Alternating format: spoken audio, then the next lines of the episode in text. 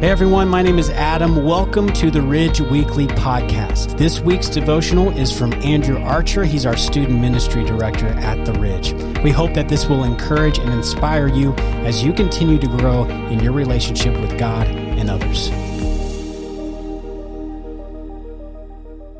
Be still and know that I am God. Psalm 46, verse 10. The holiday season can be wonderful. However, it's often full, and full typically in the exhausting sense of the word. It's a it's a season where in many cases our load surpasses our limits. And I know that's been true for me most years, including this one, and at a time where there seems to be so much to do and not enough time to do it, the only healthy way forward is a counterintuitive one. Be still. In Psalm 46, the psalmist declared God's nature as a refuge for his people. He expressed that the peace of the people of God is directly linked to the presence of God.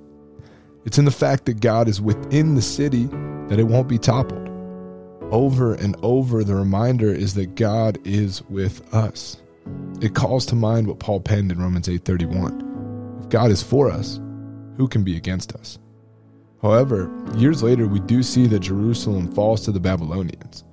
And this is because Israel turned away from the one true God and instead turned to other gods. In doing so, they turned away from their protection, their refuge, they turned away from their peace. Rather than taking the advice of the psalmist to be still and know that God is God, they put their trust in other places. And this led to their ruin.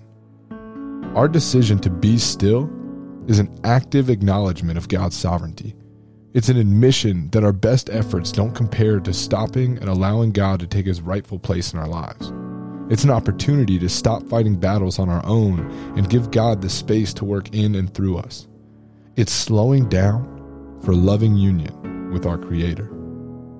So, as the holidays are coming to a close and a new year is approaching, embrace the instruction of the psalmist to be still and to know that God is God. Start your day in stillness before the Lord of the armies. Make time in your day to stop and acknowledge Jehovah Jireh, God the provider. Finish each night by quieting your mind and your heart to allow God to work in you.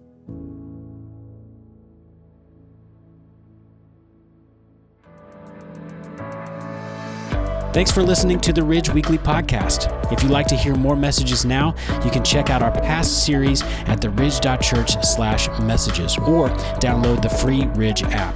Thanks again for listening, and we will see you next time.